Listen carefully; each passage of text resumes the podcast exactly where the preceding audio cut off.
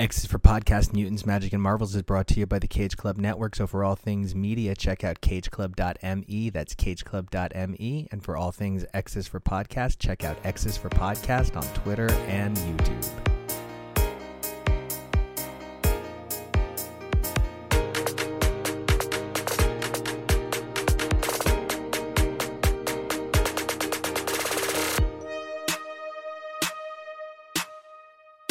Hey, it's Nico, and that makes this X is for Podcast, your premier comic podcast for modern Marvels, Chronos Skimming Classics, and more. You can check the show out at xisforpodcast.com and X is for Podcast on social media. As for me, you can find me at Nico Action on social media. That's N I C O A C T I O N. We have an incredible group of people covering an awesome bunch of titles today. We're going to kick things off with a look at Sabretooth and the Exiles number one alongside Wolverine numbers 26 and 27 before getting to the much backlogged Legion of X number six, and then a combined look at Legion of X number seven and Marauders number eight. It's going to be a great one. So let's kick things off right away with the Weapon X Music Club, as it were. Wolverine and Sabretooth, two guys whose, you know, worlds were completely linked for most of their creative histories, and now we see them both on very different trajectories, though there's still a number of parallels to be made, as well as the parallels that exist throughout the worlds of Marauders and Legion of X, two books that sort of exist on the fringe of the X universe, but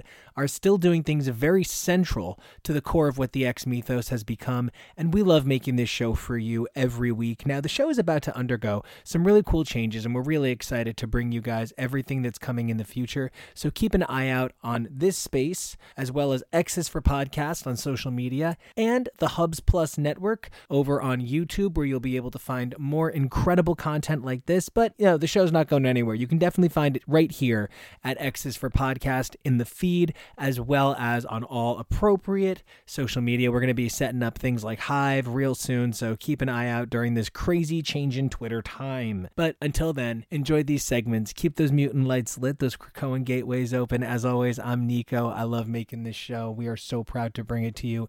I know everybody who makes it. It is a labor of love, and it has been an incredible 400 plus episodes, and we can't wait for the next 400. And enjoy.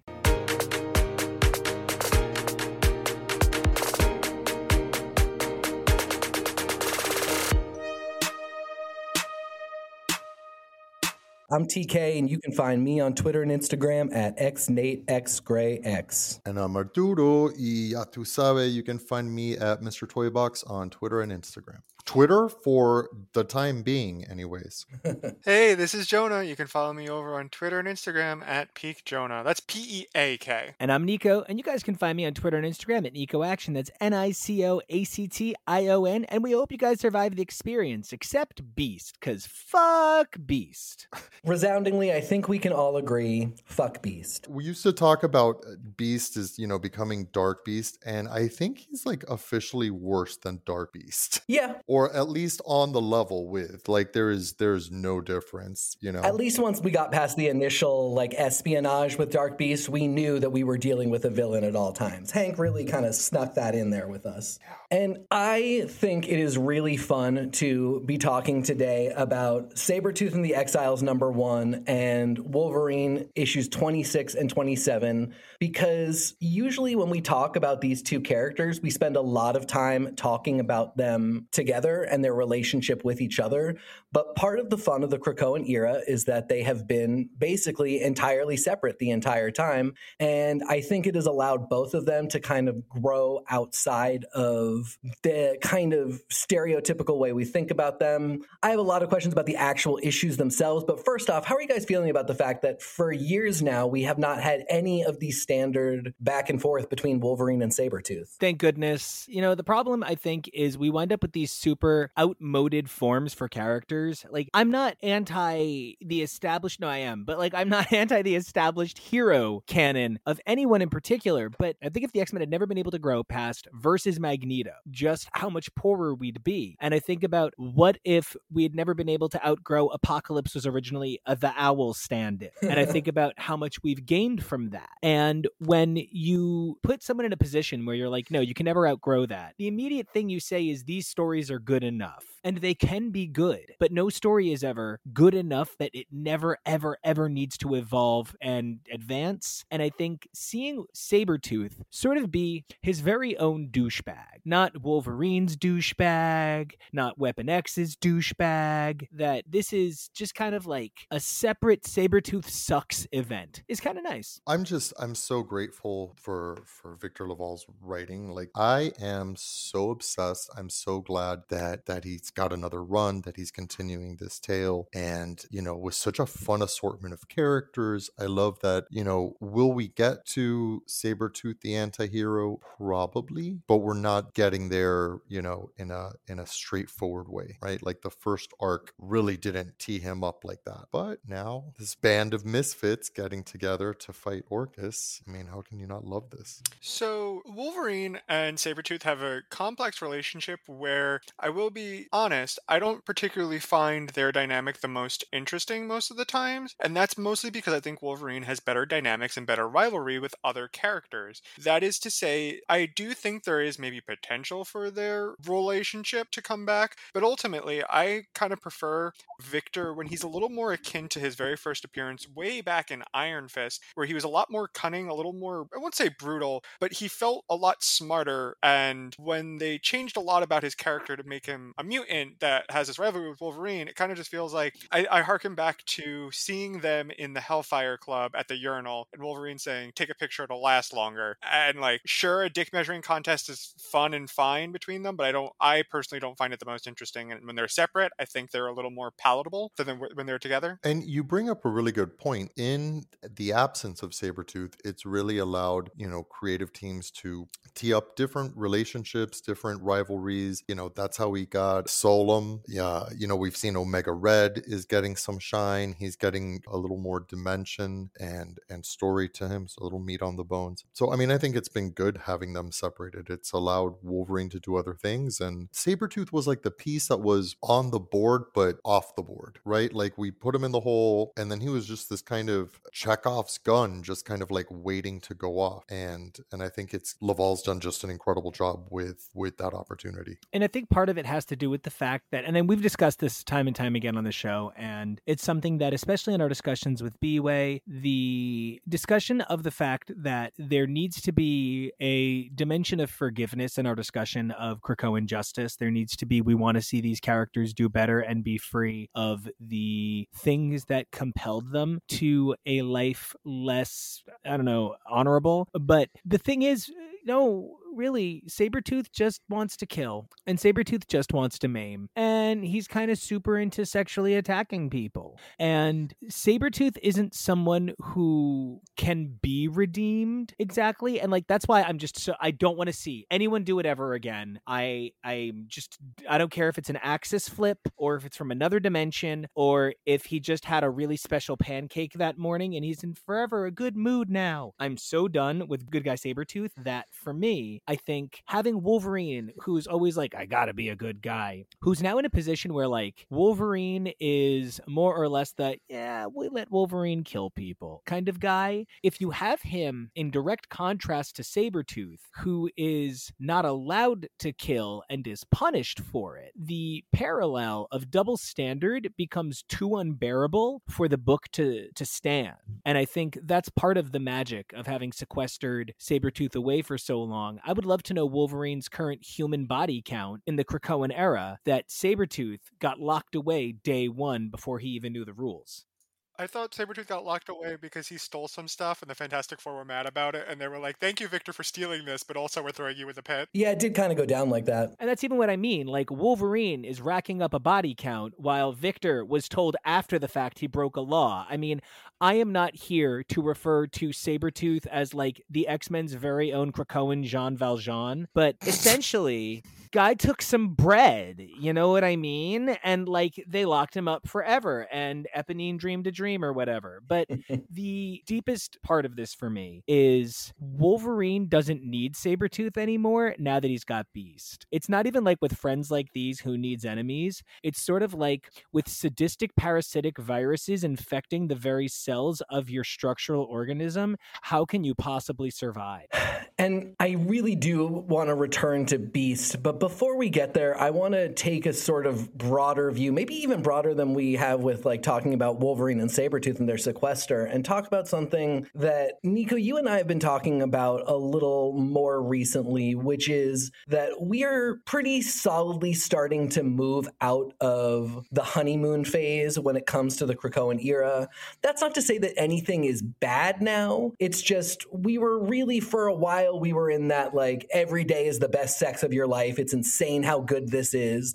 And we've kind of had to decide, I mean, Marvel has decided that this is going to continue for a little bit longer. So rather than just being one phenomenal affair, this is having to settle down and be a long-term relationship. And with that definitely comes a little bit less of the glitz and glamour, of the everything is fire moments. And we're really starting to do a long game here. And for me, I felt like the announcement that Victor LaValle was going to be writing the story of what happened with Sabretooth was kind of one of the last things that I associate with that really sexy era. And the fact that he managed to do such an amazing five issues and really both tie up a story, but then leave all the seeds to announce that we're getting another one. Meanwhile, you've got Percy, who really has been playing the long game the whole time. So he's pretty settled into this long term relationship that we're all in with the Krakoan era. And I just wanted to hear some of your guys' thoughts about how you're feeling about this long-term relationship and the fact that we're kind of out of the the sexiest time in this whole thing. It's almost a good thing. Like I hate to say it in a callous way, but sometimes we reach a point where we can't grow anymore and there's this sort of weird romance that we all have for times that never were. And like I do get like unrealized ephemeral zeitgeist nostalgia, right? I get it all the time, especially for like shell shelved albums. That's like a thing where like you were so about this release, you were so focused on it and you were, you know, so connected with it and then it never came out. And I feel like that's a lot of the truth of the John Hickman era of X-Men. I feel like House and Powers were John Hickman with his foot on the gas. And then it became a line. And what does a line mean? It means you really need to share the burden of of control. And if the burden of control hadn't have been shared, if things like Kitty dying and Emma and Storm growing hadn't happened in the pages of Marauders. If, I mean, I'm going to say it, if Fallen Angels hadn't been a weird torture porn book,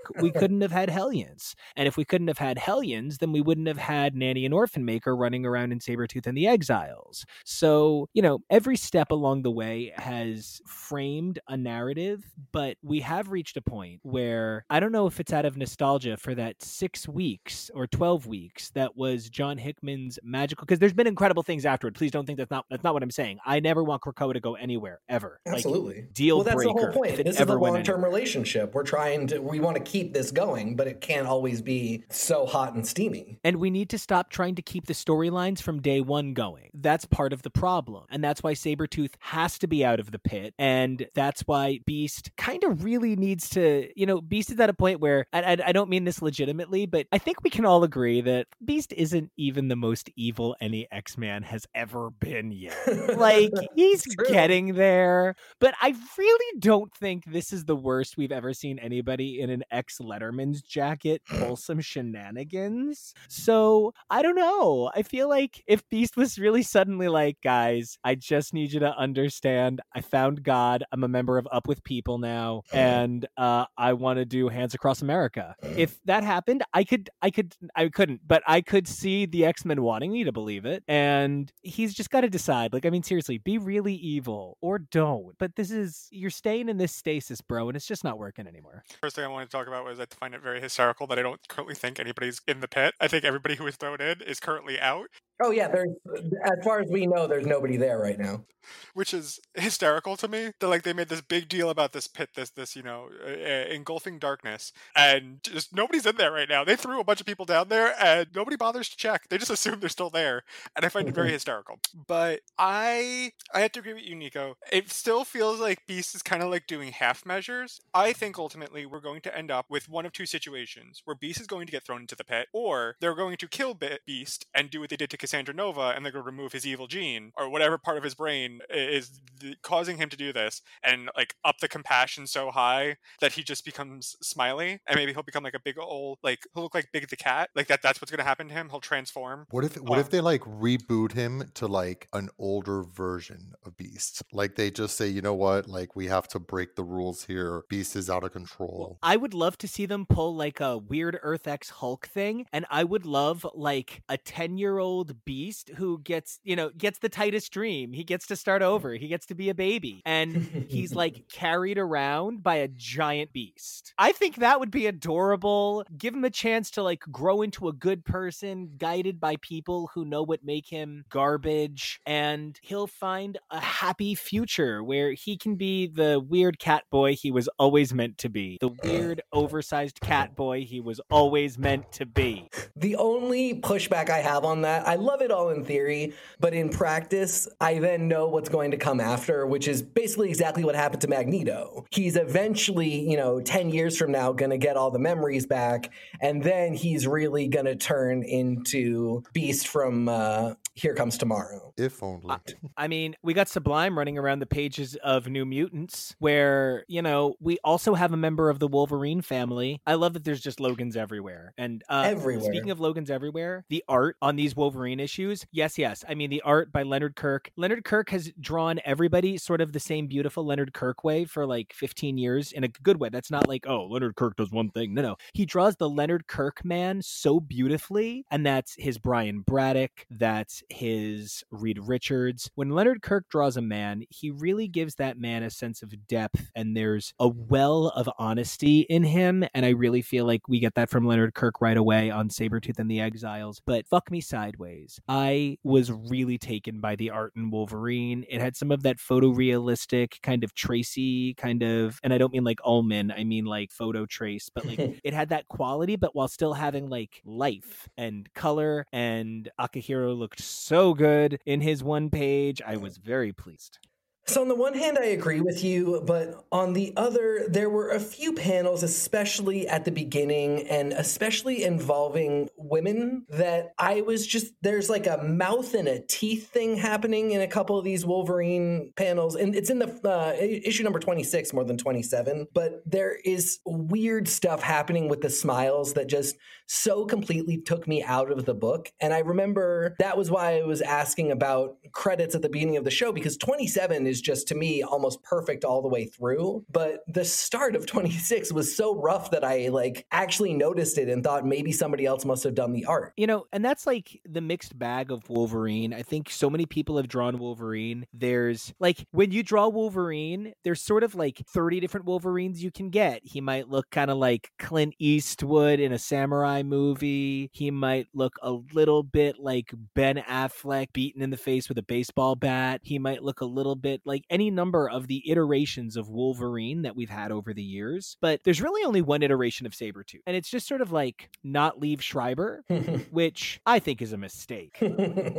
you know, and it's not that Trevor the man with the mane, I forget the name of the actor who also portrayed Sabretooth, but the value of having a Wolverine book and a Sabretooth at the same time where you can really think about the fact there's like 80 different ways to draw Wolverine, but there is really just like the one outfit for Sabretooth. Like he does not have six more Bob Mackies ready to go with a quick change. Oh, this is very specific lane that he winds up in.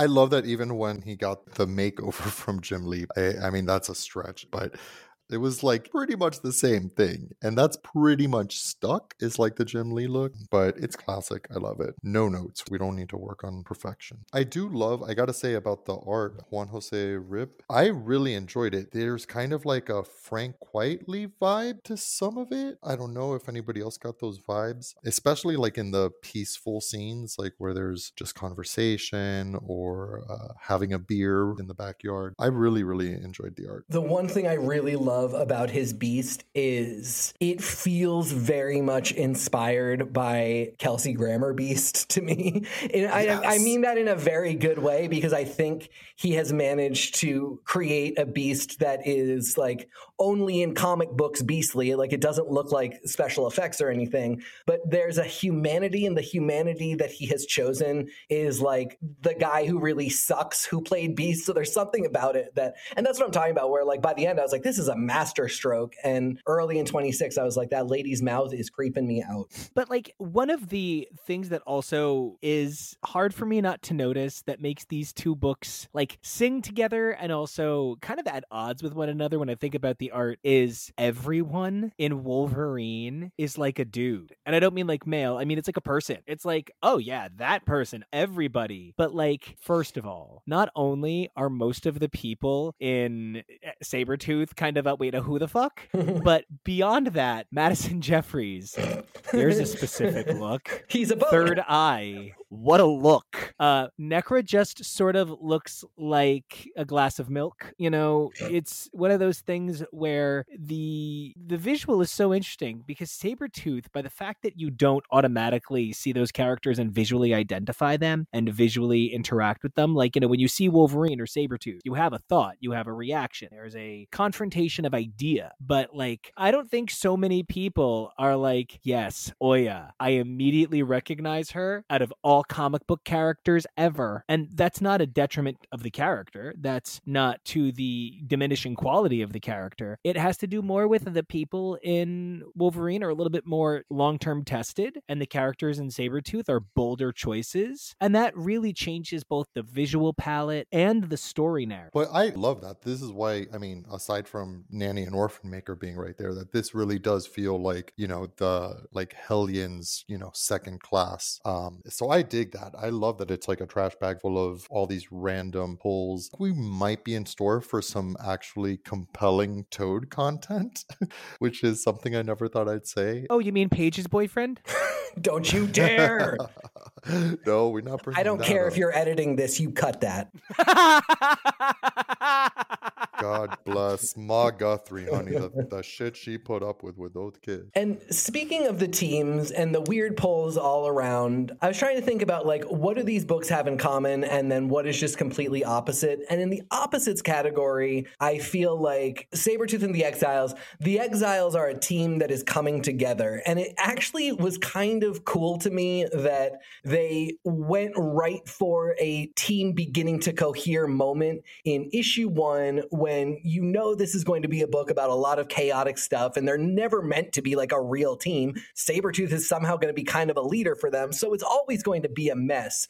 But that you see them being a team early on and then Sabretooth shows up at the end and it's just like, okay, these guys are all together now. Meanwhile, you've got X Force, which is a team that is absolutely falling apart. You know, Sabretooth might be having his anti hero moment very quickly. And meanwhile, Beast is becoming like horrifying to a new level now. And well, you're right. It is kind of n- not as evil as any X Man has been. I think we really did cross a Rubicon with these most recent issues of Wolverine. And Oh, absolutely. yeah, I mean, I just like on the one hand, we've got people coming together. On the other hand, we got people falling apart. And I think that speaks to me to that idea of the fact that this has to be a more long term thing. Like, we gave Percy a long run, and these issues of Wolverine feel like a lot of the X Force stuff is really starting to pay off. Page's alcoholism, the stuff with Beast, the fact that Wolverine is really like. Wait, I think you mean Sage's alcoholism. What, who did I say? Page, Page. Page. which was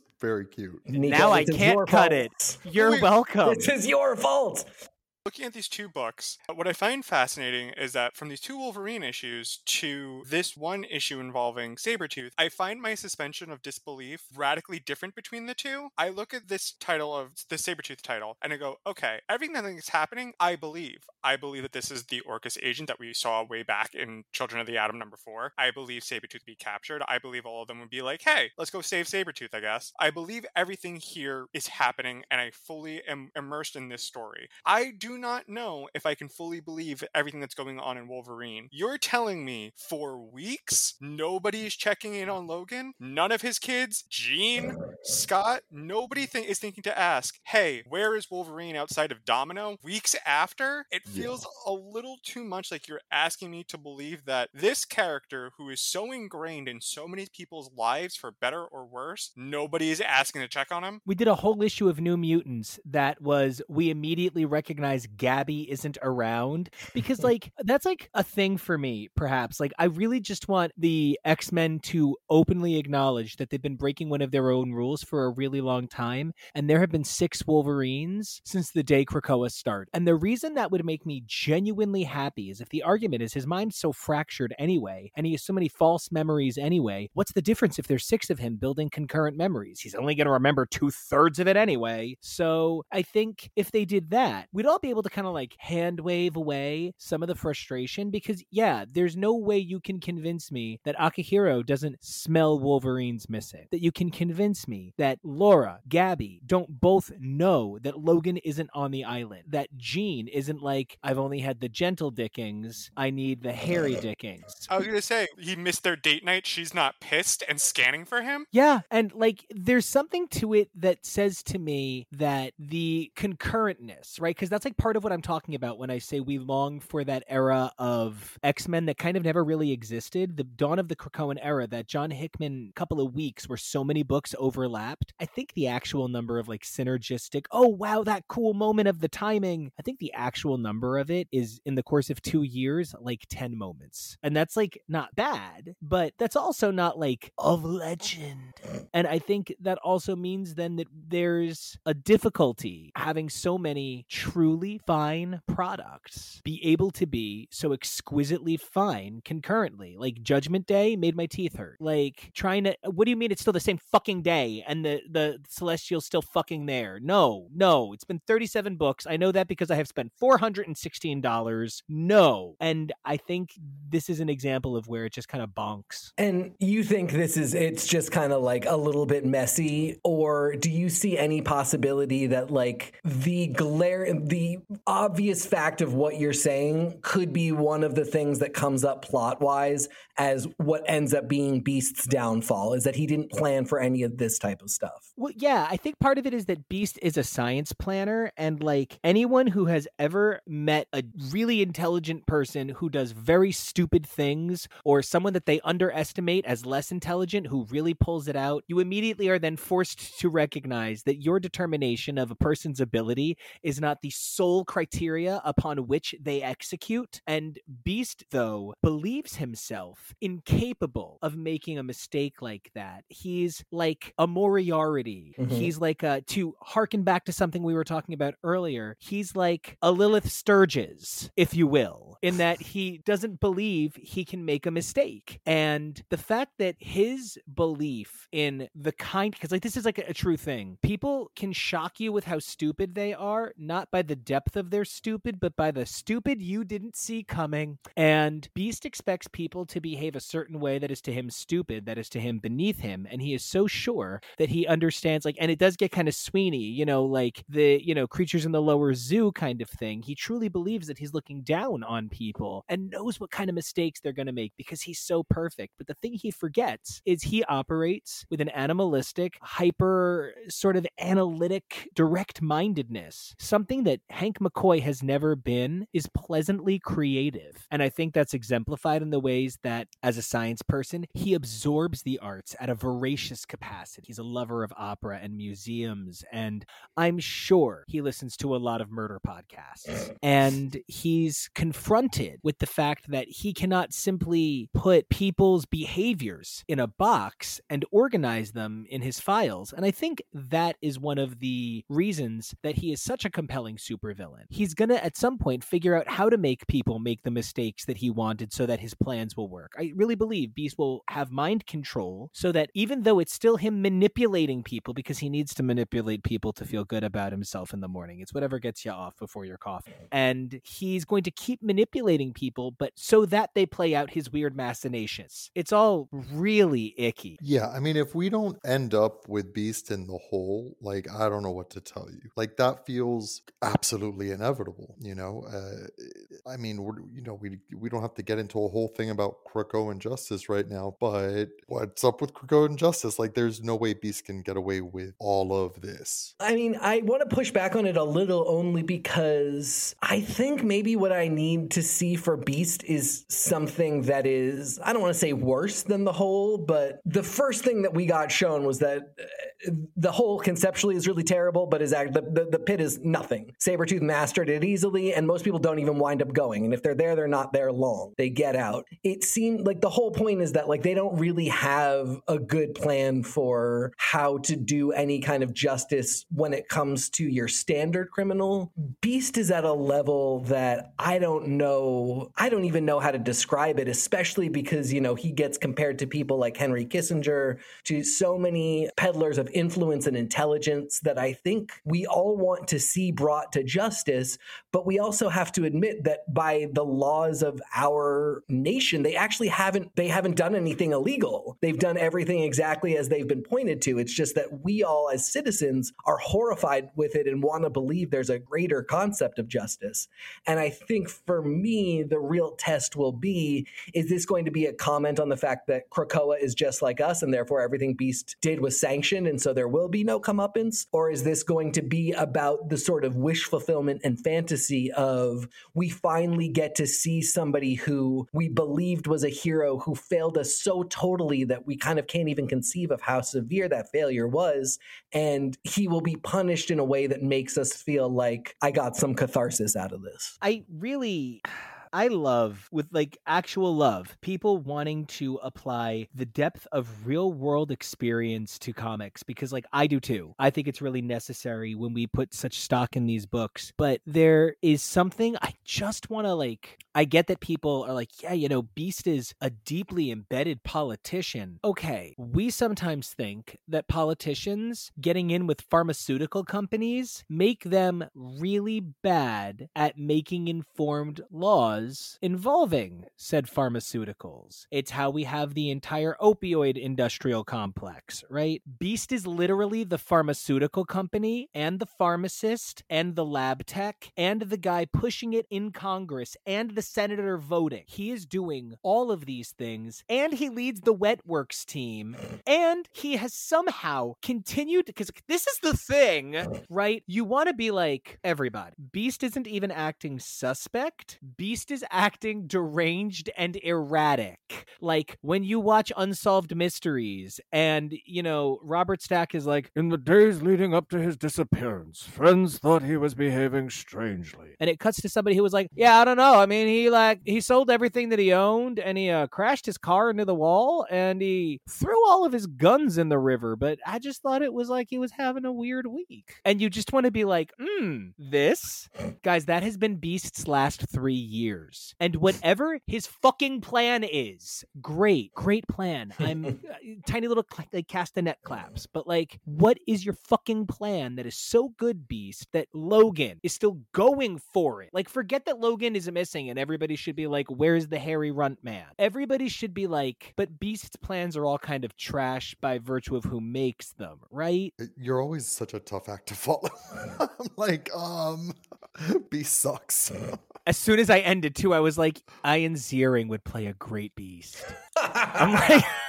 Something else I'm, I'm thinking about is where this is a Wolverine title, but is this actually a Beast story? Are we viewing Beast story through the lens of Killer Wolverine right now? And I don't think that's not inherently interesting. I commend the idea for that. I think it's a, a storytelling device that works well in comics. However, I don't know if this is a story for me that I'm going to get that much enjoyment out of because I don't care that Beast is when Beast is an asshole. I don't care that Beast is making big political moves. I don't really care about any of that in the sense of that's fine. Beast can do whatever he wants and he can be shady and pretend that he like, you know, do that evil thing of like rub his hands together and everyone's like, we know what you're doing, Beast. You're not that secretive. But I don't know if this specific story of everybody kind of just turning a blind eye to Beast using Wolverine as this weapon of, you know, destruction that he is. Maybe there's different ways we can view this narrative where it feels not so, as you put it, wish fulfillment. I would like to take a moment, just to a moment of appreciation for Nanny's anti aircraft missile launching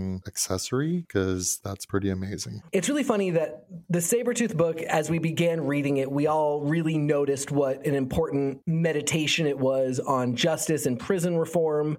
And then it started adding in these characters that we were like, is this silly? But then you were just so impressed with how Victor LaValle was using the characters. And then at the end of the series, you find out that we've added people like Nanny and Toad. And I really was thinking that this was going to kind of hit me with that brilliant, like a, another meditation on something, because I knew we weren't going to do carceral justice in the same way for this one. And again, zigging when I thought it was going to zag. This was just kind of a fun, like actiony slapstick issue. It teased up a lot of stuff.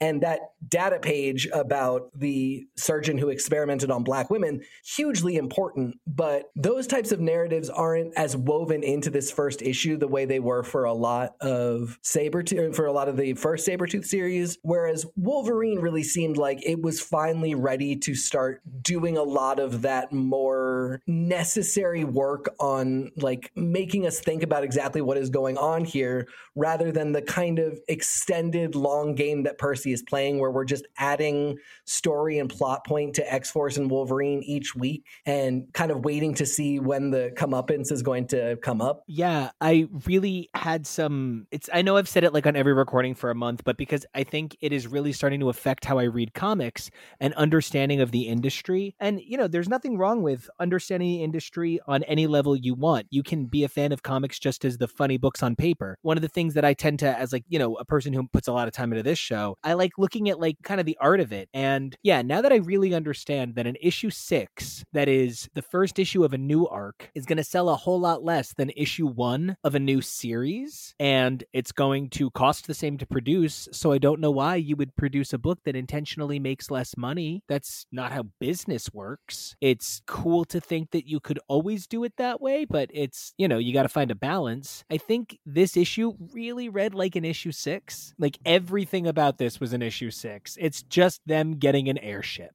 And this is the point in the video game where you get outside the original Citadel and you switch to the second PS1 disc and uh, you know, the load screen tells you to hit X when you've switched discs. It's that kind of moment. But you got to call it a new number 1 and you got to give it a fancy, you know, new word so that it'll sell more copies. Well, what's interesting is I think you are right from a standard comic book storyline, character, adventure, superhero standpoint. It, it is exactly in issue six. But I, the one thing that really surprised me was exactly as I said. Like, it really seems like with this new title, thematically, Victor LaValle is interested in discussing very different things and not pulling from the same meditations that were in one through five. And I'm interested to see if that pays off in terms of readers wanting to switch tracks and follow him because he's such a brilliant writer, or if we are kind of, if a lot of us are set in our comic book ways and we can't really get into this one because it is you know essentially an issue six. This is a nice setup for a fresh roster of characters. Also, I think as we go, you know, with these exiles liberating different, you know, mutant death camps, I'm sure there will be a lot of bodies, but maybe a couple of them will be alive and we might get some cool new mutants in the mix. It just feels like that's uh like what this is teed for, you know, like this, like Sabretooth is going to become this, you know, big figure for like the lost and forgotten discarded mutants out there. And I think that says a lot about the way we look at systems of control, right? When you think about who is the leader of, you know, quote unquote leader, I'm not like saying the actual at any given time in canon, but when you think about who's the leader of the Avengers, well, it's probably Cap, but who's the guy who like is like in charge of the Avengers? Uh, it's probably Tony if he's financially supporting it. But even if they're all that powerful, Thor could mop the floor with them any day and he technically outranks them, you know, being a like God King, you know? And then, but Hulk can legitimately punt Thor. Okay, but Carol has a higher US military rank than Cap, right? Right, but Black Panther is the leader of the na- of a nation. Right, eh, yeah, and I think technically She-Hulk has proven that she's as strong as Hulk, and it just gets to be such a complicated setup to like move through who's in charge of what. So even if you tell me, not you, but all of us, even if we say, "Oh well, the Quiet Council's in charge," oh well, Charlie's in charge. Even if oh, it's Charles is in charge. Charles yeah. in charge of our Yeah, he really and our is. nights. Carlos and Carga. Okay. Um, but even if you say, you know, Charles is the guy who leads the X Men, I can't do it twice. The really the reality is Wolverine is like the frontispiece of the X Men. Emma Frost is the frontispiece of the X Men. If there's going to be a leader of the exiles who represent the new bad guys that were the Brotherhood, because there's no reason for the Brotherhood to be bad guys. You know, we now have that over in Red, and it's a beautiful thing. But so if these exiles are kind of like quote unquote the bad guys, they can have a different leader structure, while Sabretooth stands in as sort of the spiritual vibe guide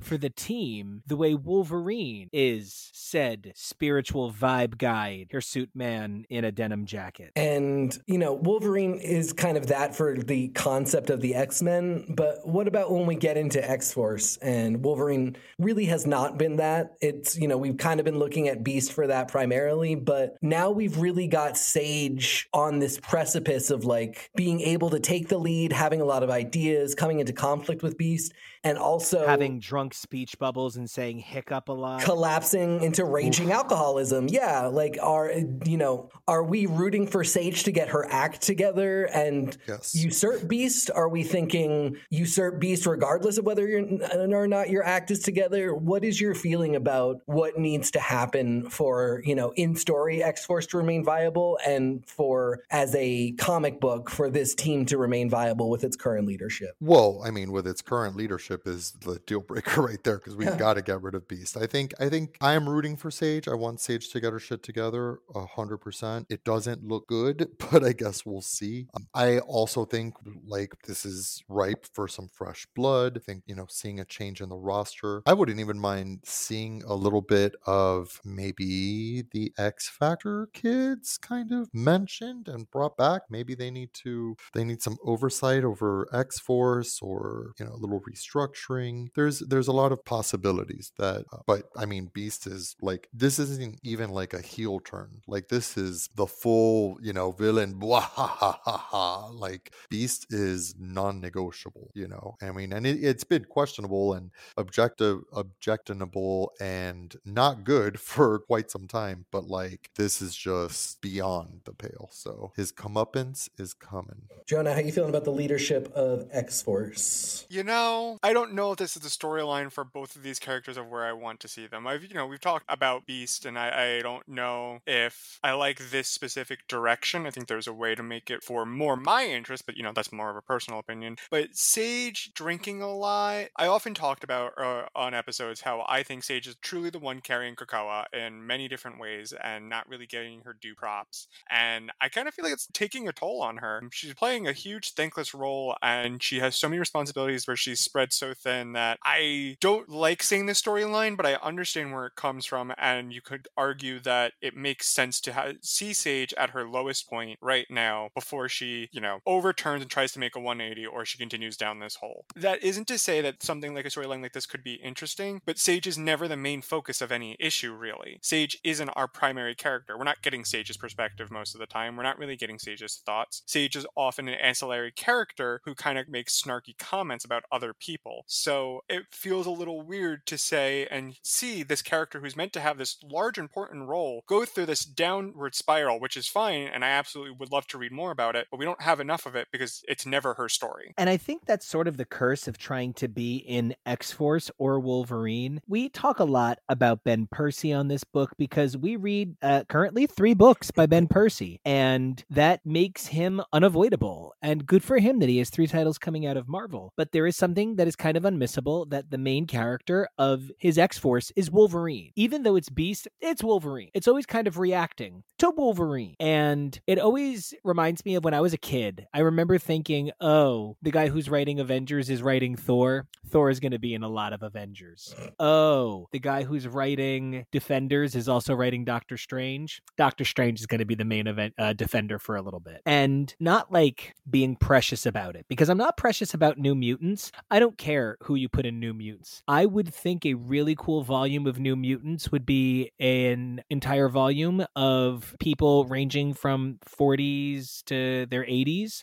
who are new to living a mutant life and have just settled into Krakoa. I would love the hell out of that. And calling that New Mutants, that title would still work for me. I would have no problem. But X Force for 115 issues was like the continuation of New Mutants, that crew of kids in some capacity. And then we've got, you know, my precious Allred and Milligan, you know, great. And then when we came back, all of a sudden it was like Wolverine's X Force. Okay. And we got Cable and X Force and Uncanny X Force for a little bit. But then after a few more failed volumes of X Force, we're right back to its Wolverine's book. And what makes that tricky is what isn't Wolverine's book. If he's in it, what doesn't he eclipse? So I think the leadership change on Wolverine should possibly be creative. I don't think Ben Percy should have one less title. And if it wants to say stay X Force and Wolverine, great. But I think I need another book that sort of explores something else because Beast and Wolverine, I see them in a number of my titles. And now I see Deadpool in the pages of X Force and his own book, and he had all of those pages in that recent amazing New Mutants issue.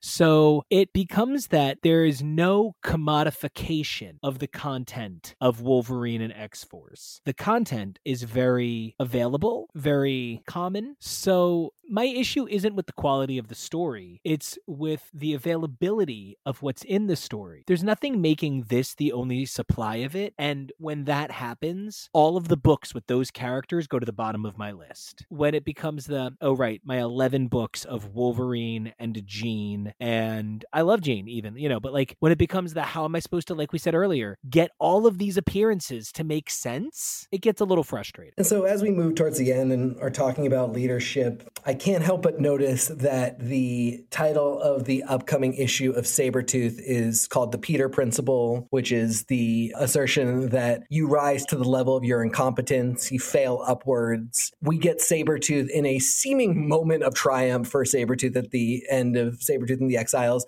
getting out of captivity, grabbing a ship, and coming to rescue the ragtag group of denizens of the pit. And the next issue, we're talking about, you know, failing upwards. What are you guys thinking we're going to see? Not really even necessarily in the next issue, but as we go forth with this title. I think it might apply in some way to Orphan Maker, whose Ah, name is yes. Peter. Also, I can't stop imagining Nanny doing a real sassy Janet Jackson, the Peter principle, right? It's it's real amazing. It's real sly. I love it. And man, now I really need somebody to do the cover of Control, but it's Nanny. You know? Also Um, doing the choreography, of course. and also the cover of Janet Period. And so it's also just the big belly button open pants shot on the back. But please do Um, not do the Rolling Stone cover. No, please do not. But I really want to see. This is so random, but I want to see Nanny voguing. I feel like it'd Yeah. be really Stubby funny. Little arms. The stubby art, like the silhouette, I think it would be very funny. I want to see her do the dance from Together Again. Nanny doing Together Again with the hair would be everything to me. Uh, man, Nanny's velvet rope. We really do have a special need. I don't even remember the question anymore because I can't stop sexualizing Nanny. I don't think you were sexualizing her. We're You were getting canceled. janitizing her.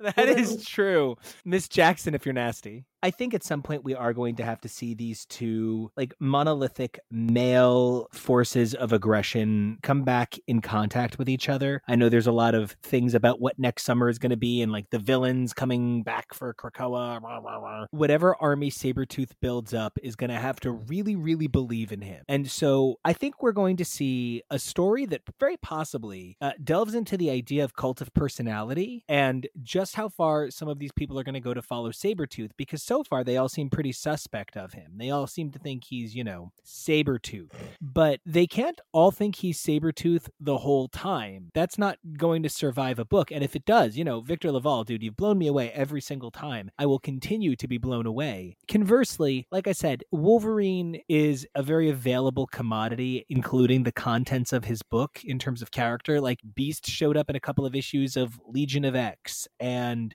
Nightcrawler, Deadpool, and so many titles. So for me, I really am hoping that Wolverine can get a little bit more of what makes it unique on the page.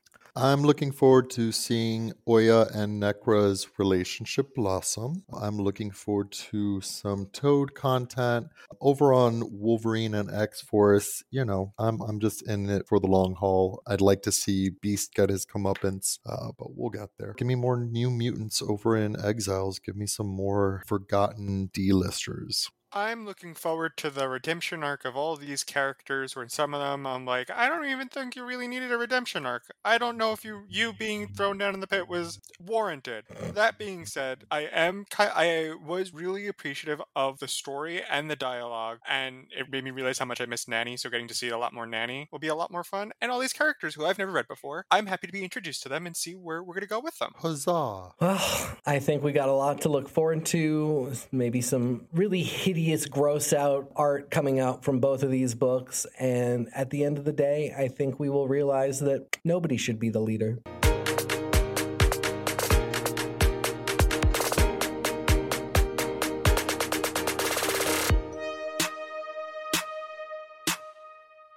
My name is Jake, and you can find me trapped on the altar of Krakoa waiting for someone to let me out, or on Twitter at Omega Sentinel. That's OH Mega Sentinel. And I'm Arturo, y ya tu sabe. You can find me at Mr. Toybox on Twitter and Instagram. And if I'm not there, I'm in the altar trying to figure out exactly what it is.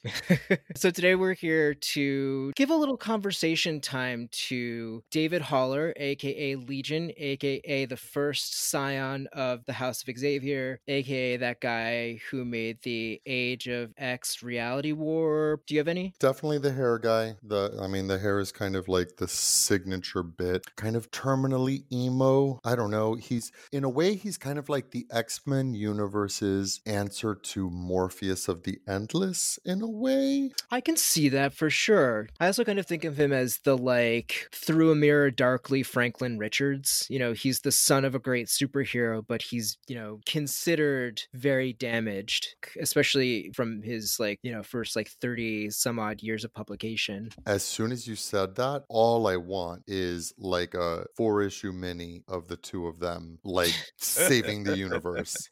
And complaining about their shitty dads the whole time that's a theme that unifies both of them. Reed Richards, sometimes they try and sell him as a good dad, but I never buy that because his first love is science, and you can't have two loves like that. You know, Franklin and now Valeria and and Sue just don't take up that same place in his heart. And for Xavier, Legion has never, ever, ever taken that place in his heart. He's never loved his son. He barely knew about him, but he never loved him. And then with the retcon with Moira and them, you know, individually trying to to create an omega it just mm-hmm. adds this whole other layer to something that was already uncomfortable to begin with. Yeah. You know i like at its surface i think there's something about legion that or, or i'll just speak like from my own experience as a queer male there's just like differences between my my dad and i and he loves me to death and you know the same like we we've got a good relationship at this point but i like me being cast as like the fuck up is like a recurring theme. I will will never like you know fully meet the expectations i will always fall short or at least maybe you know whatever that's my baggage that's how i feel. There's a lot about legion that it's it's that. It's its own kind of like sub branch of the mutant metaphors story of the queer experience like right. you've the like sensitive very creative but untempered kind of queer coded son of a very powerful figure who is rejected by his father and his father can't relate to just having so much in common with him. There's something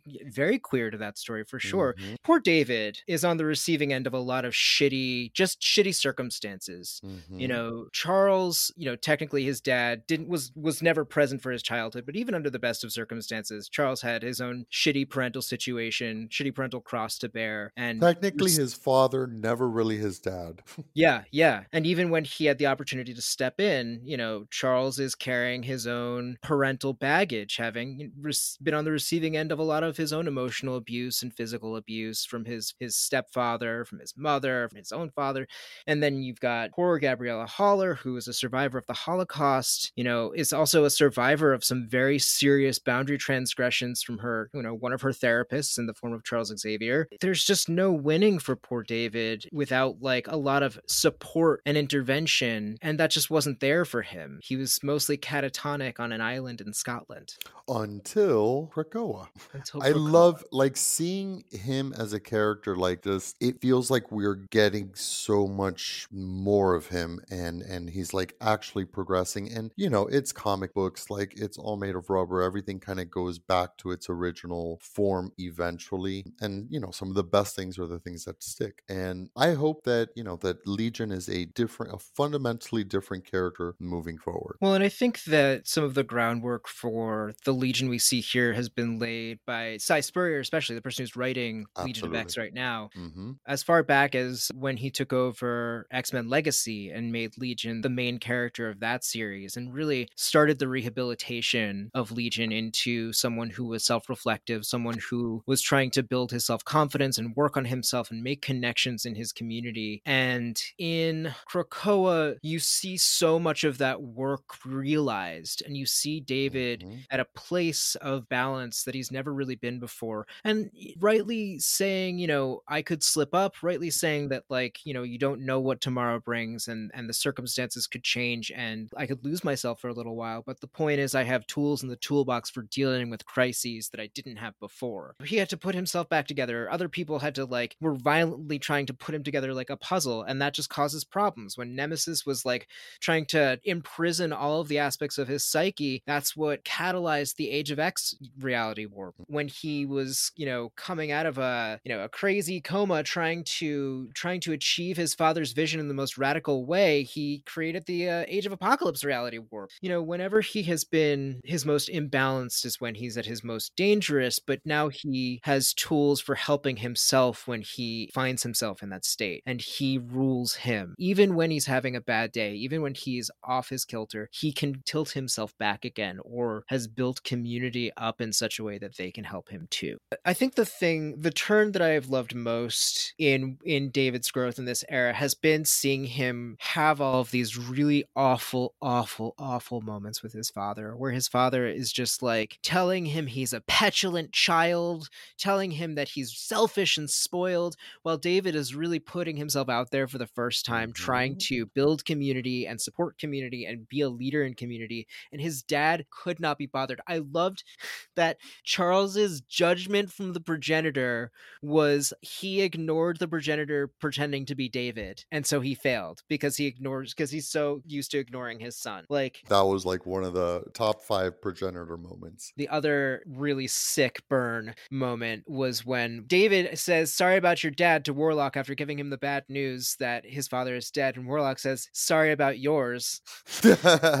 right? Just like in general. Warlock has known Professor X for a long time too, Mhm. and knows just exactly what kind of piece of shit he can be. It's just fun and refreshing that this is also the era where we all agree that Professor Xavier is a jerk. We finally got behind Kitty on this one. The ideologue is off his kilter. You know what's funny? Like we're all still in mourning about Magneto, Mm-hmm. but hot damn, if if Xavier had perished in this crossover, Remember in X Force, he was killed and he was like immediately brought back. Whereas for Magneto, being a leader means putting putting the stakes in place and making them high and saying, "I will sacrifice myself for this community." it's important that some of us fight and survive. Otherwise, what is the point of fighting? Magneto's sacrifice was, first of all, it was clearly very well planned. I, I can't for a second imagine that someone didn't look at that Wednesday and say, well, that's going to be the day we kill Magneto because that's Yom Kippur, um, which is like the Day of Atonement in I Jewish did tradition. not It's realize it was released.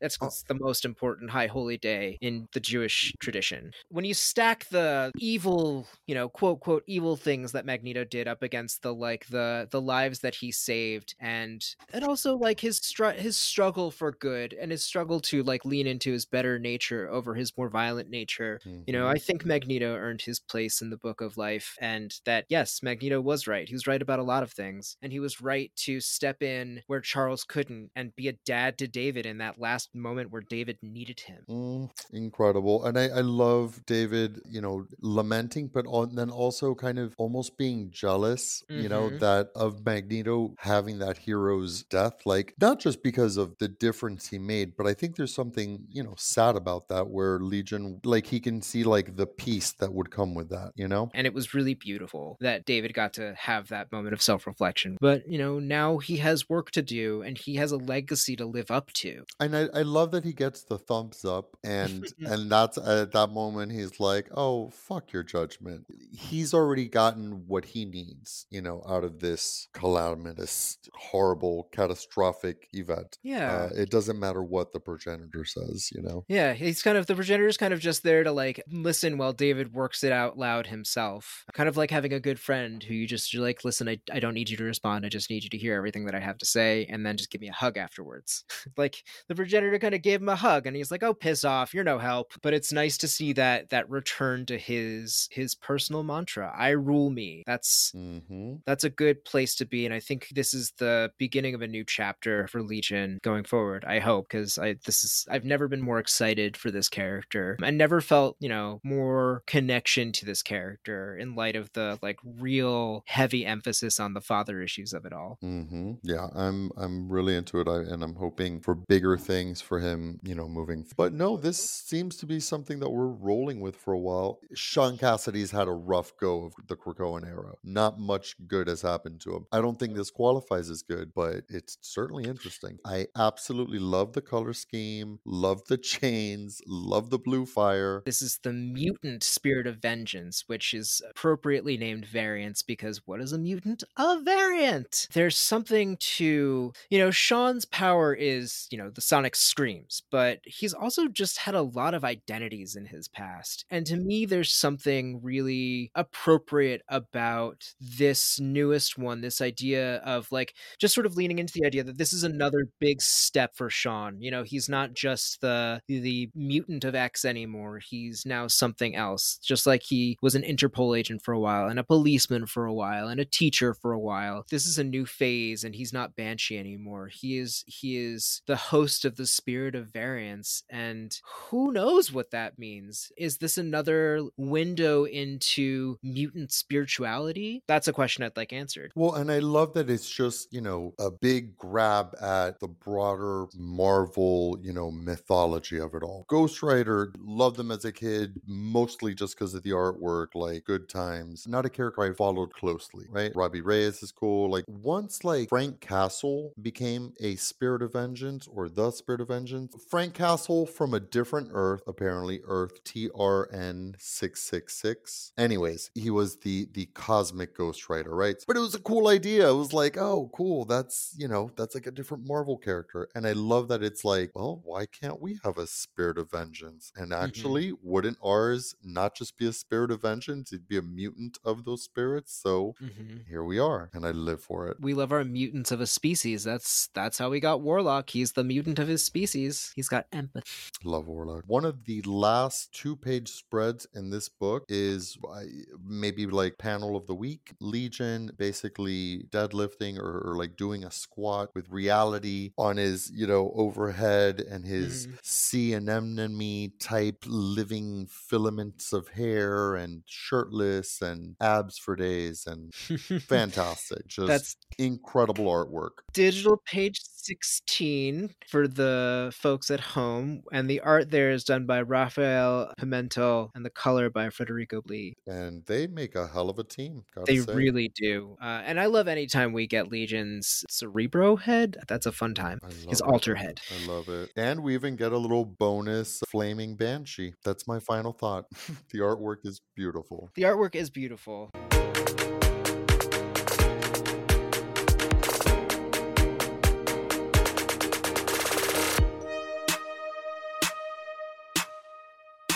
Hello, everybody, and my name is Steve, and my pronouns are they and them. You can find me on Twitter and Tumblr at Howdy Duda. That's H O W D Y D U D A. And that makes me Raven, your art ho auntie. And you can find me as Sanguine Threads across many things. And yeah, come on over. Let's start a conversation. And I'm Steven, and you could find me over on Twitter at Steven of Wonder and over on Facebook as an admin for the House of Northstar. And I'm Jonah, and you can follow me over on Twitter and Instagram at Peak Jonah. That's P E A K. And we hope you survive this experience, unlike I hope that Johnny Sublime does not survive. Yes, I love that we're still calling him John Sublime as if Yeah. John's a part of his name that needs to be there, but it's he's always going to be So- John. It is for me. It is In for me. He is Johnny Sublime. Yeah, he's John See, Sublime, this- the frontman of famous band Sublime. Oh dear. Yeah. Uh, so this is taking place in the past, right? So doesn't he technically survive? Unfortunately. He does ex- he does survive at least one of these experiences, and he survives Uh. it in Here Comes Yesterday Part Two, Marauders Number Eight, which is the book we're Wow. talking about today. It is written by Steve Orlando, art by Eleonora Carlini, colors by Matt Milla, letters and production by VC's Ariana Maher, and design by Tom Muller. I also had this lovely Peach Momoko cover. I'd like to talk a little bit about where everybody's at with Marauders. I actually haven't read any issue of Marauders since issue four. I kind of lost interest in the book for a little bit, although I appreciated the art a lot. But I caught up on it really fast to get up for this issue, and there's actually a lot of questions raised. I haven't read since issue four either, as a matter of fact. So I'm with you on that. I also, some, for some reason, had a drop off at about issue four and didn't pick it up again until I think the last issue, issue seven. So I've got a couple to catch up on. And not for failure of the book, because I actually really enjoy this book. It's a really fun, over the top space romp that I don't necessarily take too seriously as affecting our current timeline, because I mean, it's all over the place. It's space, it's hyperbolic, and now they're throwing themselves into the two billion years into the past. So who knows where it goes. Marauders hasn't been my favorite title, not for any one specific reason. I think it's just a culmination of my interest lying elsewhere. But this issue, I was pleasantly surprised by a couple of things that we got here. Yeah, I've really enjoyed it, honestly. The two main things I don't like in stories are space and time travel. I've had so much trouble with this, and I've said this to a bunch of people while I've been reading this comic. Why is Threshold not Okkara? Why is the story about the first blood spilled not the story of like Amenth or the Twilight Sword? Why is it the Shi'ar? Why is it the Unbreathing? Why is it Threshold? Why aren't we talking about Okkara? Why are we talking about Threshold? I will absolutely agree with you. I wish they would focus on following Okkara or, you know, Krakoa, Amenth. I wish they would follow through on those storylines instead of adding yet another. It doesn't feel additive so much as it feels like it's crowding the room a little bit with these like mutant societies in the past. I actually really love that Steve Orlando is trying to tell these stories about deep time and convergent evolution and parallels between species and like re-evolving species over time. It's just that like a- yeah, adding something on top of Okkara when it could have just been about Okkara, uh, filling up this like Jason Aaron's purview of like what happened before a million years ago, two billion years ago is uh, is so far in the history of the planet, and it's just like it just beggars belief for me. I already had to have Kieron Gillen tell me why there were humans a million years ago. You know, It's just, it feels like too much. We just learned about, you know, origins of mutants, and now we're getting a new origin of mutants, and it feels too close together. I am fascinated as to what this specifically means, especially looking at it in terms of like what, you know, the most recent event we had, Judgment Day. We kind of saw that there was a form of mutants. We had like these mutant simians, uh, considered excess deviations that were corrected, but now we have stuff that's 2 billion years earlier. And I think there's a little bit of trickery uh, where I don't know if everybody in the X office is communicating what they specifically want to do. Because I, I imagine a lot of these stories of these ideas are like uh, the- the fleshed out, not not not every single word for word story uh, of what's going to go in, into each comic, but the general idea of what's going on might be tossed around. So make sure nobody's like doing the same thing. Everybody can kind of have a similar continuity. Mutancy and the mutants and the X gene were like this big thing to the Eternals, at least in the past, that they ex- excessively corrected, but we're not doing it here.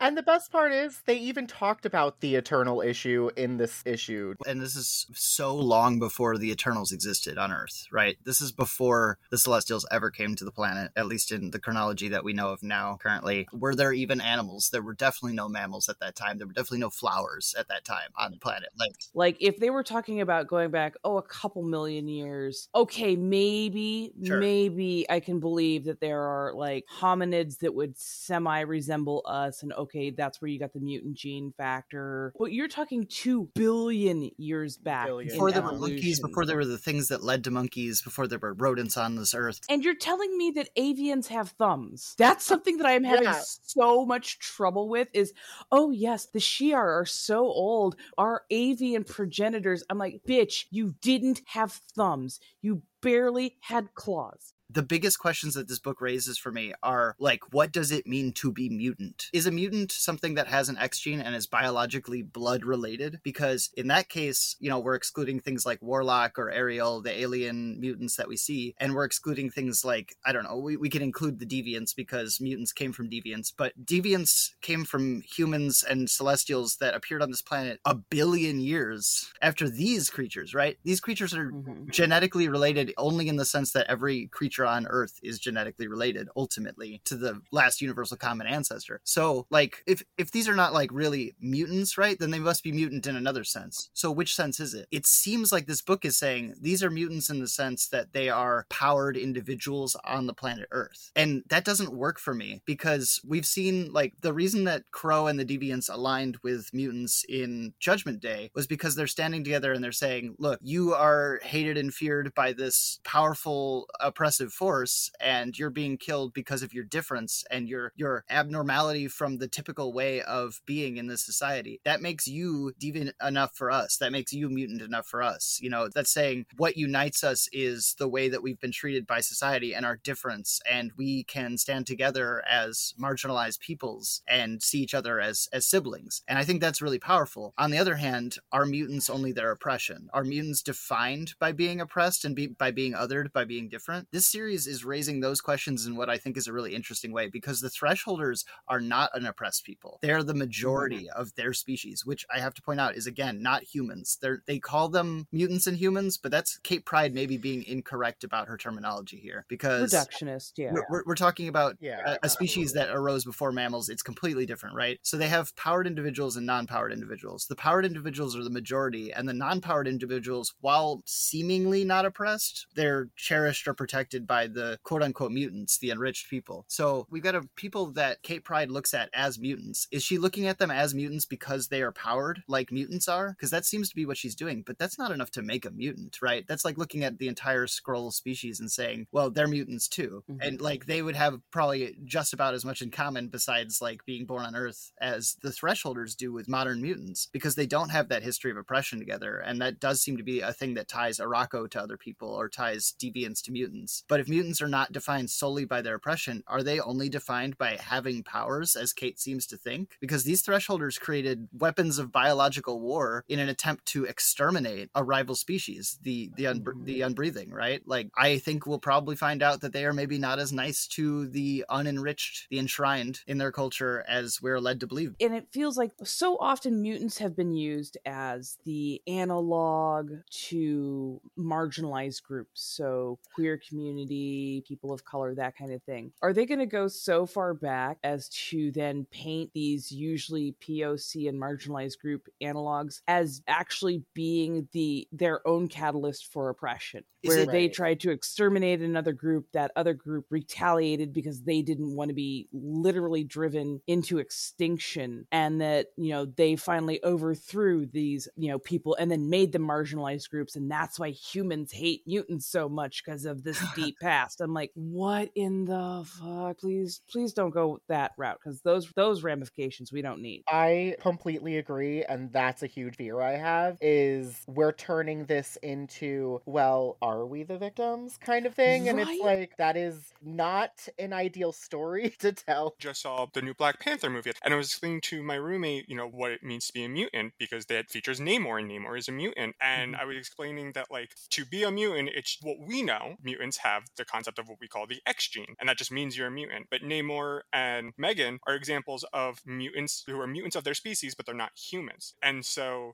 you're bringing up very interesting concepts of, okay, are we redefining that? Are we re- redefining that the presence of this, D- if the DNA isn't there, what constitutes quote unquote mutant? We can talk outside of humans too. We can talk about like Warlock is considered a mutant because he's unlike anybody else in his species, or Broo of the Brood is a mutant because he's unlike any other brood. They're abnormal for their species, so they're considered mutants on Krakoa, and Krakoa recognizes them as mutants, as does Ship. So there's there's at least a definition for mutants that is important to mutant culture that is outside of the presence of an X gene. And it seems pretty clear that the X gene wouldn't exist in Threshold, given what we know about it coming from deviancy, right? From the deviants from Celestial much later. I think Kate Pryde is wrong that these are mutants. Like, and it's hard to tell a story within the bounds of the mutant metaphor with these people. I think it maybe is telling more a story of like, well, over the entire timeline of a people, no people remains the same. Like, you're not always going to be the victim. You're not always going to be uh, a person in a position of power. Um, over over 2 billion years right? That's just things are going to change dynamics are going to shift and like maybe it's trying to tell a story about how marginalized people are capable of great evil too in like desperate situations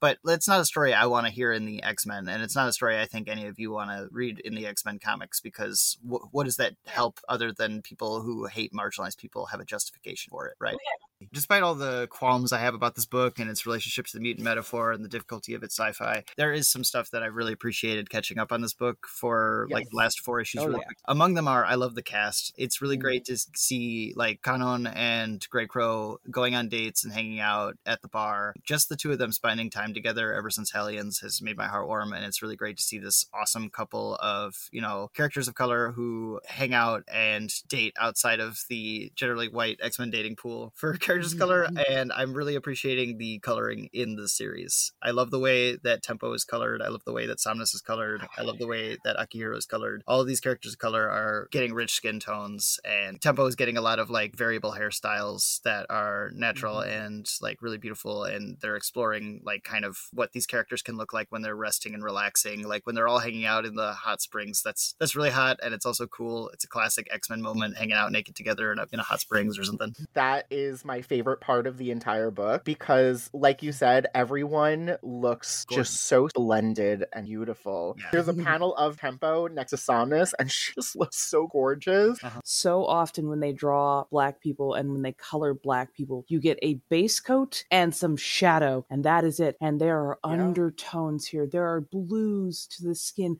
There are these gentle, soft reds that give her blush and depth. I freaking love Yeah. the coloring and artwork in this book. And I think that's why I keep coming back so much, is because Mm. the art is gorgeous and the colors just, oh, the art is a huge hit for me the hot springs is just the biggest example of why the art is such a win for this book Yes, it is. and she's just drawn so beautifully like i was unable to just stop looking at her the undertones are so gorgeous like it is so hot in this book. Like bishop looking mm. fine as fuck Yeah. like i just Mhm. and akihiro oh my Carlini is so good with expression. I always feel like I know what the characters are thinking. yeah i will say i was really excited to see maggot Yeah. i just i wish he was like actually in the book though if you look, there's one panel where there's Somnus, Bishop, and Tempo all in the same panel, and they all have different shades of brown. Yes. That is so important. Like, it's a small thing, but it is honestly so important that they are not all the same shade of brown. I And- love it. yeah and then when you see gray crow like even he looks Mhm. different than even like there's such a variation in skin tone it's such a win for this book and he it is flushes when he's angry in such Oh a my yes god. yes cheeks and nose get bright Ugh. red when he's pissed. Yup, his cheeks too. Like, oh my Mhm. god, like it's just so stunning. By the way, who's Zangief Daddy over here? Oh, it's horsepower. Oh, oh my god, thank you. Crush you like a sparrow's egg between my thighs looking guy. Something that I do like about the book, fantastic individual character interaction. Yeah. They have amazing character moments. Cassandra Nova, in particular, I really love that we're getting a bit more nuance into her character. I both love and hate that I am so like enamored. Like I don't love her. I don't love her, but I love Murder Hobo Auntie and I love Yeah. the fact that they actually gave her some freaking nuance rather than just keeping her as this villainous ghoul. Like Yeah. that was Absolutely. shocking. Like when she got grabbed and she screamed, I was like, "Oh shit, she's she's actually got feelings in there, but they are like shoved under a deep layer of like she's traumatized. I didn't realize how fucking traumatized she was. she spends a lot of this issue being like, yeah, they thought they could fix me, and they literally came upon me while I was like mutilating Krakoa. So they'll let me do just about Mhm. anything now. like she is Yeah. terrifying. Uh, The trauma that she has, like, I love that we're exploring why she is the way she is. I love it, and I love that it doesn't make her any less like horrific. Hela probably wants her helmet back. Oh my god. Um, she must be very upset. I appreciate what they're doing about Cassandra Nova because I'm personally not a fan of the way that villains are currently being treated in a lot of media where we need to give them this super sympathetic backstory. Mhm. And I think there's two separate stories of you can have a villain be redeemed and they can go through a redemption arc, and that's fine. And you can also have a villain have sympathy, but also understand like they're still terrible people. And I like that they're doing the Mhm. latter for Cassandra. We can understand why Cassandra Nova did what she did, but recognize that they were still atrocities and she's still not a good person. This adds so many layers to her character that I find her more believable now. Yeah, Mhm. I like that they're not trying to redeem the character because Cassandra Nova Right. is explicitly a character who doesn't want to be redeemed, and also nobody wants to redeem her. Like that's a mutual agreement not to be redeemed, and I respect mm-hmm. that.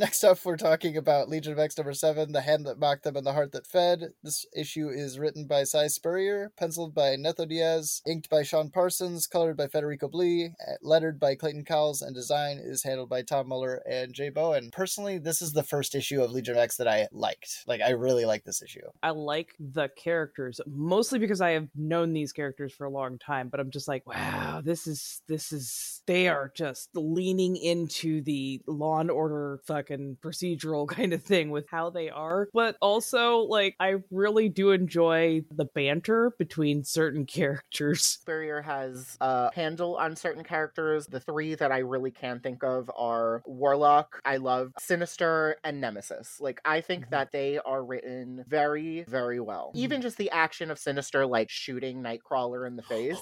That was such a great moment. And I kept thinking, I kept thinking the whole time, like, somebody just needs to kill him and see what happens. Sinister did it, which I, I will say I'm struggling with a little internally because why am I thinking the same way as these villains? But, like, you mm-hmm. know, it is what it is. Everything else is too much for me. It's not that you're thinking like the villain, it's that you know the villain so well that you're like I know at some point Sinister is just gonna do something fucked up. Oh, you just oh you just pulled out a good shot in the face. I- I knew exactly what was coming next the moment he said turning turning it off and on again. It's extremely good. Uh, it's very Looney Tunes, and Sinister's at his best when he's like a Looney Tune, which Mhm. I feel like extends to the banter with Nemesis. You know, Nemesis shouting about for science, like he's I don't know Doctor Steel in like 2008 or something. it's like, But, okay, like, Krieger. It's just a fun, funny issue in a lot of ways. I was attracted to it because of all the phalanx talk. I love that Spurrier Oh, has finally so decided to swing for the fences in a big sci-fi way. Like and he's Mhm. let me be clear, he's been doing that throughout, but it's all been like astral consciousness stuff and talking about the law and faith and things like that. And now suddenly, like, we're picking up on the Hickman phalanx plot, and this is what I've been desperate for since Powers of Ten ended. Like, there's a lot of stuff in here that is just like reaching for the stars and like really nailing it. Like when Warlock says, like, I think these these astral blooms that you've been look- seeing, you know, float in, and you've just been letting infect your mind palace. I think these are like the ashes of my father. I think these are the Magus's Mm. ashes drifting through idea space because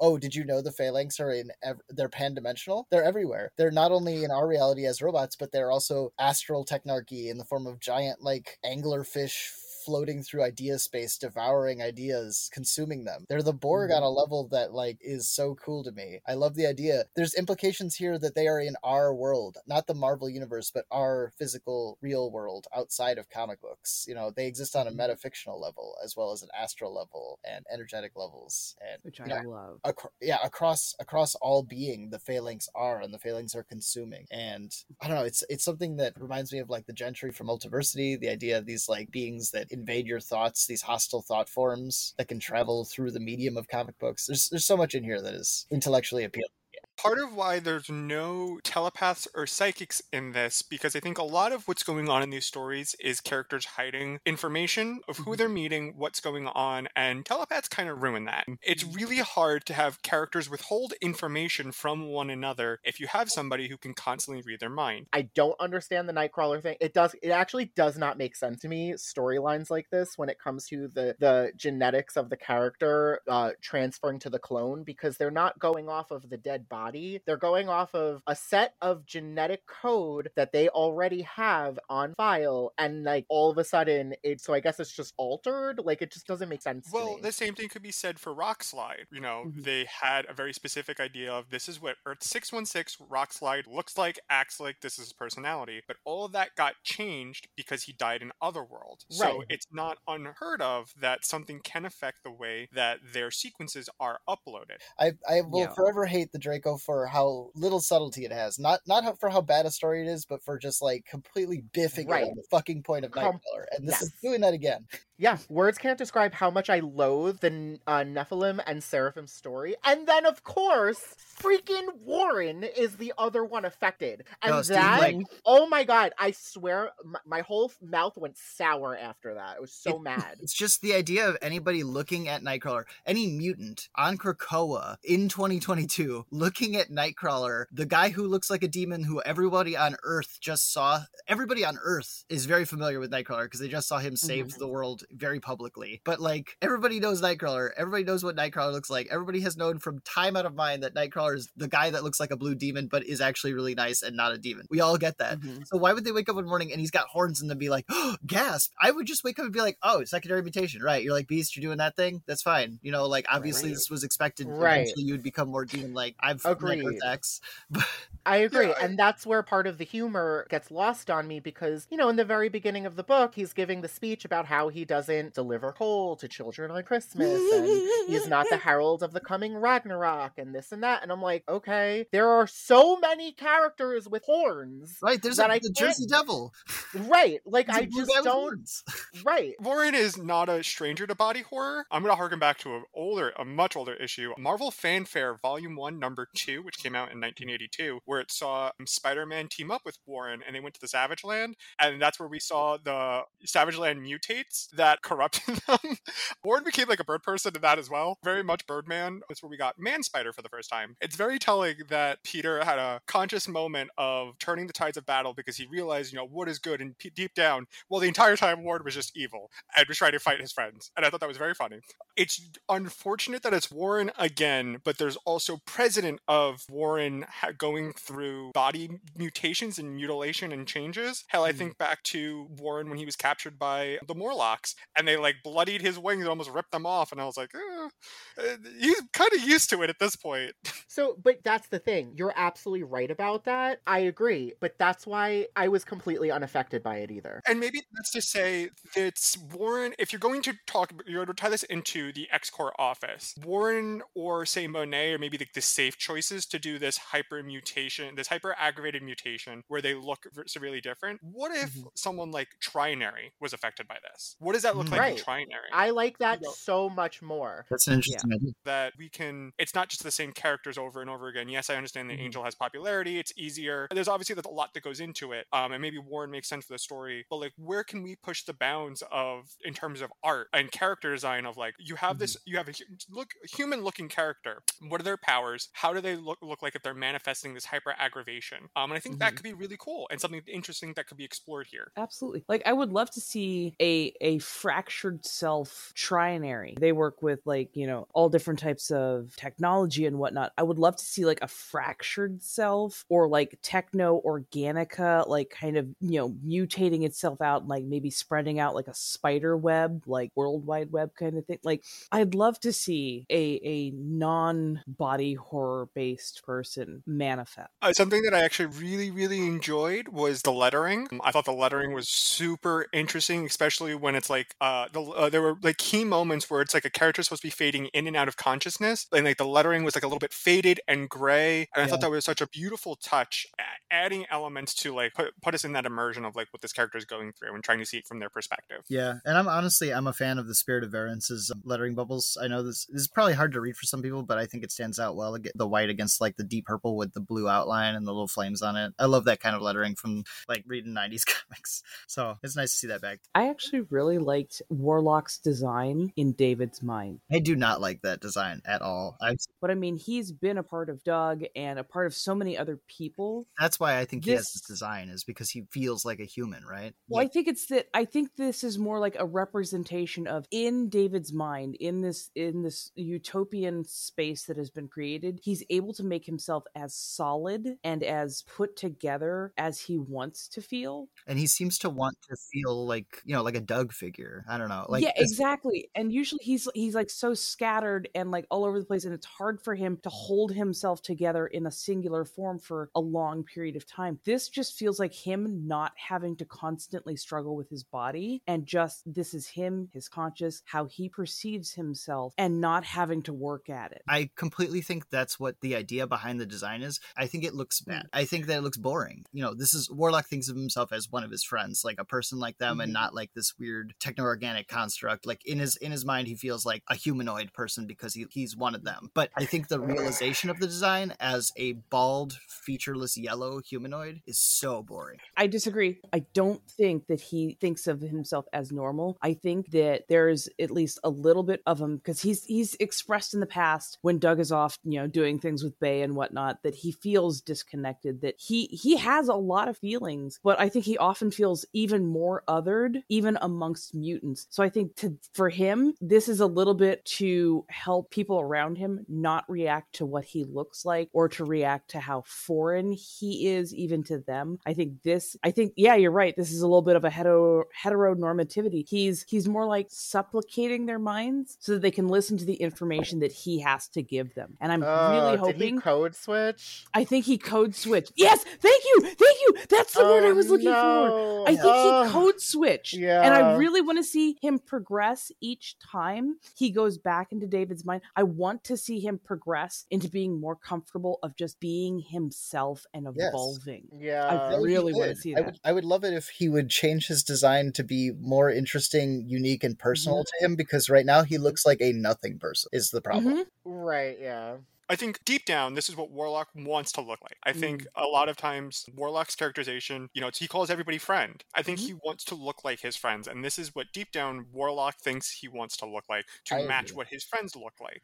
So on that level, I appreciate that that's what we got from this. However, I'm a little more neutral than Steve, but mm-hmm. I don't fully like this design. It's just the gold version of Proteus, and I don't like Proteus's design. The other version of uh, Silver Surfer. If this one is gold, he's Gold Surfer. He looks like the Silver Surfer to me. He looks like the Golden Surfer to me. It's just And he like, has more. I think he has more features than. Uh, you know what? the Oh, same. He doesn't have nearly as big of an ass as Silver Uh, Surfer. he's got the same- Silver Surfer is usually double caked up, and Warlock was like, "No, I'm not gonna be. We're not doing that today. I did not do Pilates. I did not do squats. I haven't been doing my cardio, so no butt for me." In a comic where there's a lot of bald Xavier bodies that are naked, like Proteus, Xavier, uh, Legion is just a bald Xavier body that's naked with pants and hair on it, and now we have Oh. another one. You know, But like, I think Legion looks like a Dragon Ball Z character, and I, that's where I appreciate that for. Where are those wires even attached to? Like, what is that? they're, they're not attached to anything; they're just floating up into space. Oh my god. the collective unconscious of the space. It's 2022. Do we really have to wear freaking uh, mental facility pants? Come on now. Are- are those not Seriously, just he? No. he's always wearing prison pants. Oh, I you're just right. I don't is. is. He has understand it. prison pants. Yeah, I think it's to stick it to his father. His father kind of imprisoned him for a long time, and I think this is his way of reclaiming. and This, again, Jonah is grasping at straws here. I obviously don't know what goes into every design choice. Should have a specific intention of what you're trying to say about the character. Yeah. My interpretation as to why he's still wearing those kinds of pants is that mm-hmm. him kind of reclaiming, kind of being a prisoner of his own mind, a prisoner of how his father views him. There's, I think, a lot of interpretations. It would be nice if he changed out of them, but I'm not gonna like harp on him.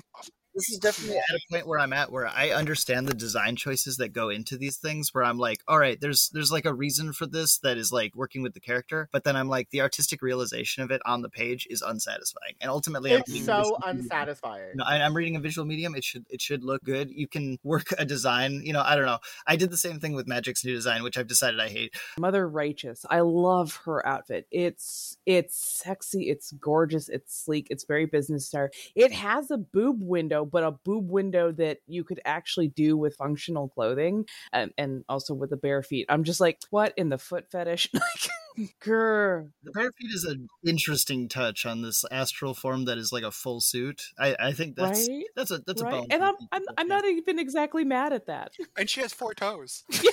yeah, I know it's, it's weird. with her outfit. So okay, I, I'm gonna be honest with you. I don't like her. Oh, I don't, I am not feel like- supposed to like her, but you Oh, know. I like what she's wearing. I like right. I do too, but I like what she's wearing for a very specific reason. Mm. Emma Frost wore it in Gen X. Uh, it's it's a little close. It's not exact, It's- but It's I- I close what you're- enough. I see where it's close enough. Can we talk about Banshee? Yes, please. Oh, you, Oh, you mean Vox Vox Ignis? Ignis? Oh, I'm I like, need what in Banshee. the I shit? Refuse. I absolutely freaking refuse. this is one of my favorite characters of all the like. I loved Gen X so much, Mhm. so much, and then I went from Gen X, reading a full thing of Gen X, and then Deadly Genesis happened, and this man has not gotten a break since. Oh, What? seriously. The f? Yeah, what is- why? what is the What point is of this this? character? Do you think? Because I I have struggled to understand why Banshee is the spirit of variance and almost never does anything. Is just on page to look really cool once an issue, but Does he? what is going on? Why is this Does happening? Oh, I think it's a beautiful character design that I feel I feel bad saying this. It's wasted. But it doesn't feel like Banshee. It Right. feels like they took Ghost Rider? Banshee and Ghost Rider and mashed them together and Yeah. hope we wouldn't notice. Like, Very Jason Aaron of you. Like, I literally don't understand why they keep choosing Sean Cassidy to abuse. Like this poor ca- and like it's it's funny because I think they do it because they don't know what to do with him. As if the Mm. Man doesn't have a rich history. He was Right. what a, po- a police officer slash government agent. He villain. has So you're saying in- he deserves this? no because he's he been was a worn as a meat suit. he's so much better. He was he was a uh was it a horseman of apocalypse. Okay, like can they just leave him alone? He has an amazing power set. He ha- he is a good hand to hand fighter. He is an Mhm. educator. He- there is so much to draw from with this character, and these are the things that keep getting done to him. Yeah. Why? Yeah.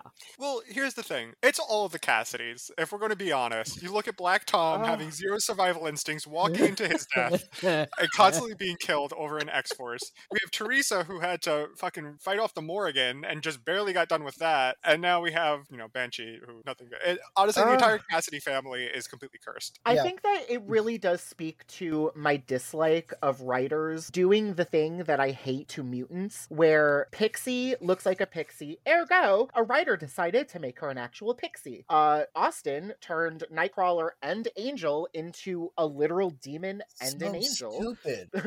Theresa. so stupid. Yeah, Theresa took the codename Banshee and then became queen of the Banshees, and now other Banshee looks like this. Like, what is that? Wh- Why? Why is this direction the direction if, we if you put if you put a subtle irony to any X Men character, someday an X Men writer will come in and be like, "Oh, did I figure out the subtle irony in this?" As much as I loved this issue and I loved reading it, the process of reading it, there's a million people and a million things happening in it. So, is there anything we didn't get to that anybody wants to talk about? The Black Knight. Uh, I'm happy to see Jackie. Yeah, I'm happy to see Jackie. I'm happy to see Jackie. Also, I didn't know that Nightcrawler and, and CZX were hooking up. I thought it was Weaponless Ven, but that's completely wrong. That's a completely different character. That's who I thought it was, but then I was like, that doesn't make sense. There was like a hot moment that I was like, "Oh my god, is that Threnody?" And then I was like, "That's not Threnody." Yeah, no, mind. it's Shut up, it, it, it's Threnody, but saying she slept with Nightcrawler last night, I was like, it's, it has, it's yeah, got. It's, yeah. The can. I'm sorry. sorry. What What? mutant hasn't Nightcrawler dragged his dick through? He's almost as bad, if not worse, than Logan. When you have two down there, I imagine there's a lot more that like he needs to. He does not have two.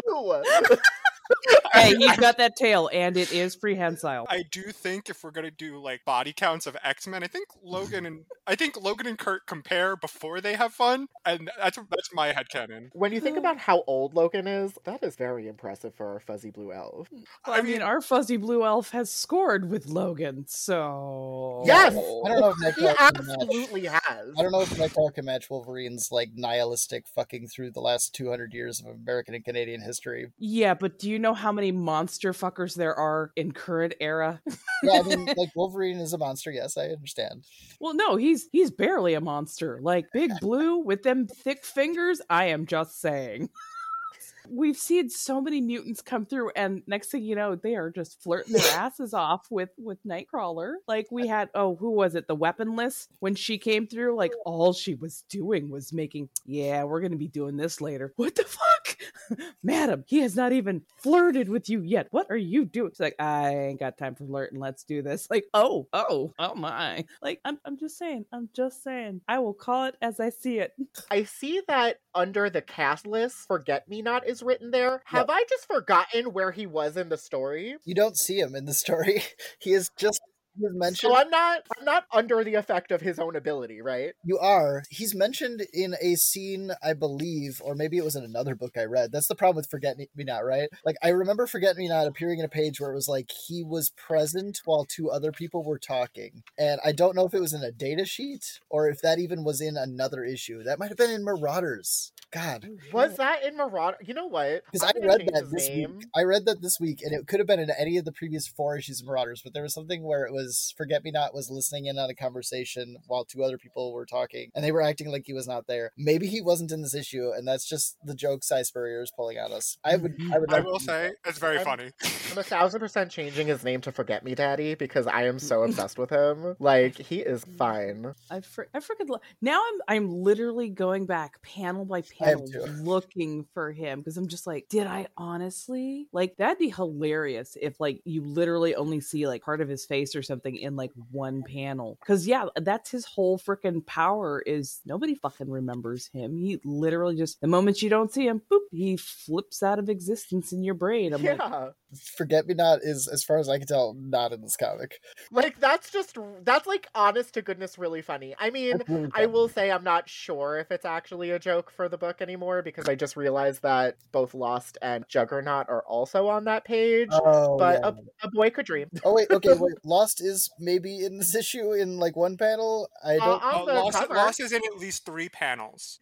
Yes, If Lost She's is the first yeah. page, and I think the third page, reading digitally. yeah, I'm pretty sure it's supposed to be. doesn't look great. Frankly, I don't like seeing Lost on the cast page if we're not going to get any progression with the character of Mhm. Lost. But Mhm, you if Juggernaut's here and Forget Me Not, I guess it's just the whole team of Legionnaires. But uh, it's a chance for a funny joke with Forget Me Not. I don't know if it is, but great.